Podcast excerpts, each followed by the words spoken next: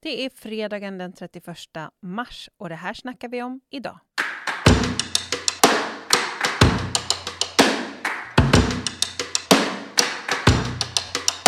Matjättarna sa att det var omöjligt att sänka eller ens frysa priserna. Att det inte fanns några marginaler att ta av.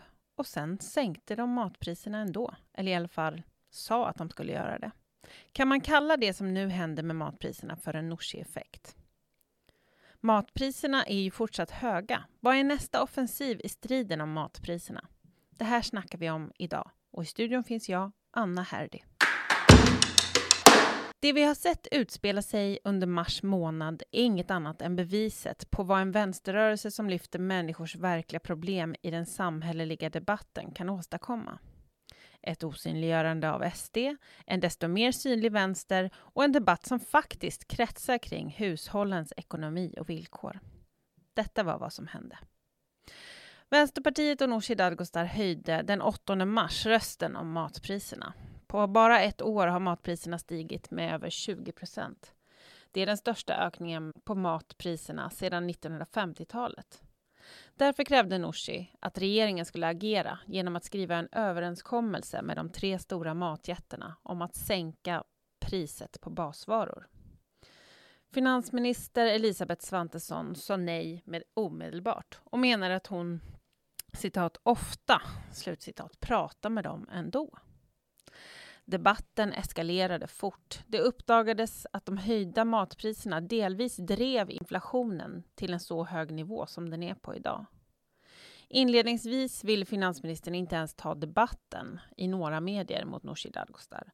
Den skräniga högern i partier och ledarsidor hade inga andra argument än att det skulle bli brödköer som i Sovjet om regeringen ens försökte påverka matjättarna till att begränsa priserna.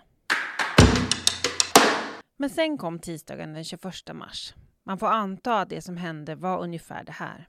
På Rosenbad sitter moderaten och finansministern Elisabeth Svantesson i ett rum och tittar på matjättarna. En och en, stint i ögonen och säger jag kommer hålla ögonen på er. Finansministern kom i vilket fall som helst tomhänt ut från de här mötena med Axfood, Ica och Coop.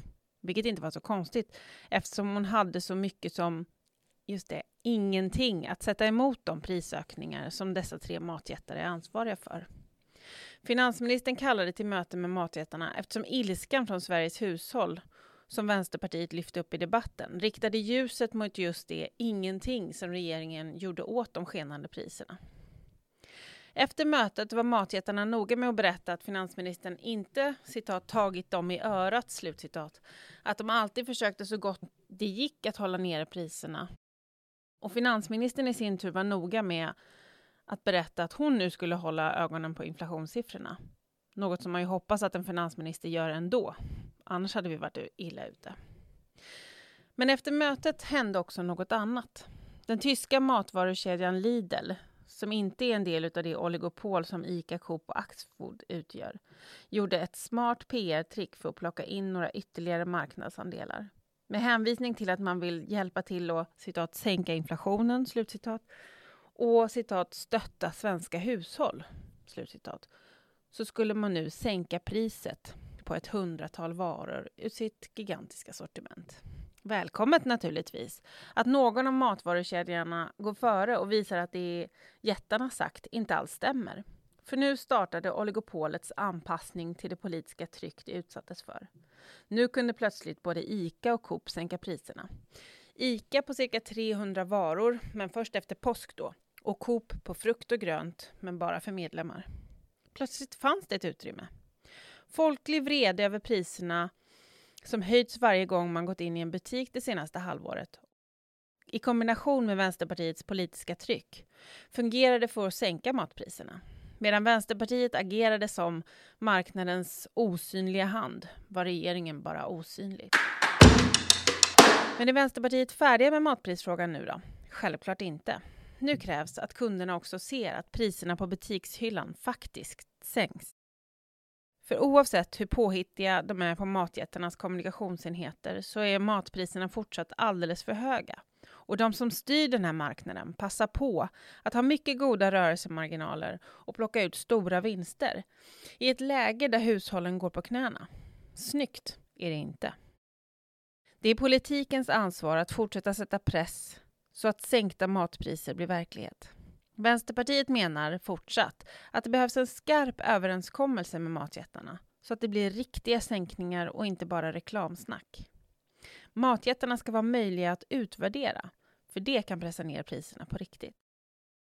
Och matjättarna borde själva inse att det inte är hållbart i längden att behandla kunderna på sättet som de gör nu. Allmänhetens syn på de här tre handlarna påverkas och det vore inte särskilt populärt om någon av dem nekade en överenskommelse. Det har sannolikt också ett intresse av att undvika lagstiftning, som ju annars är alternativet. Barn och ungdomar går fortfarande hungriga till skolan på måndag morgon. Föräldrar och pensionärer tvingas söka hjälp hos välgörenhetsorganisationer och många familjer låter nu sina reserver, sina besparingar, gå till veckohandlingen av mat. Så här kan vi faktiskt inte ha det. Regeringens kombination av att göra ingenting på väldigt många områden drabbar med full kraft svenska hushåll. Men också kommuner och regioner där kostnaderna skenar och regeringen absolut inte kompenserar. Det är ett fullkomligt haveri. Finansministern hänvisar till att hennes främsta uppgift är att få ner inflationen och då kan hon ingenting göra. Sverigedemokraterna vevar om reduktionsplikt och plastpåseskatt och verkar inte bry sig alls om hushållens ekonomi. Skolorna skriker efter resurser och skolministern svarar med att säga att det skulle vara inflationsdrivande att öka statsbidragen. Och vad gör statsminister Ulf Kristersson?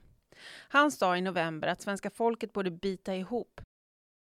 Efter det har han ordnat fler mingel i statsministerbostaden än han har uttalat sig om hushållens ekonomi och krisen vi nu befinner oss i. Ulf Kristersson har ingen koll på hur verkligheten slår mot hushållen. Därför är han så tyst. För vänstern gäller det att fortsatt hålla i frågan om matpriserna.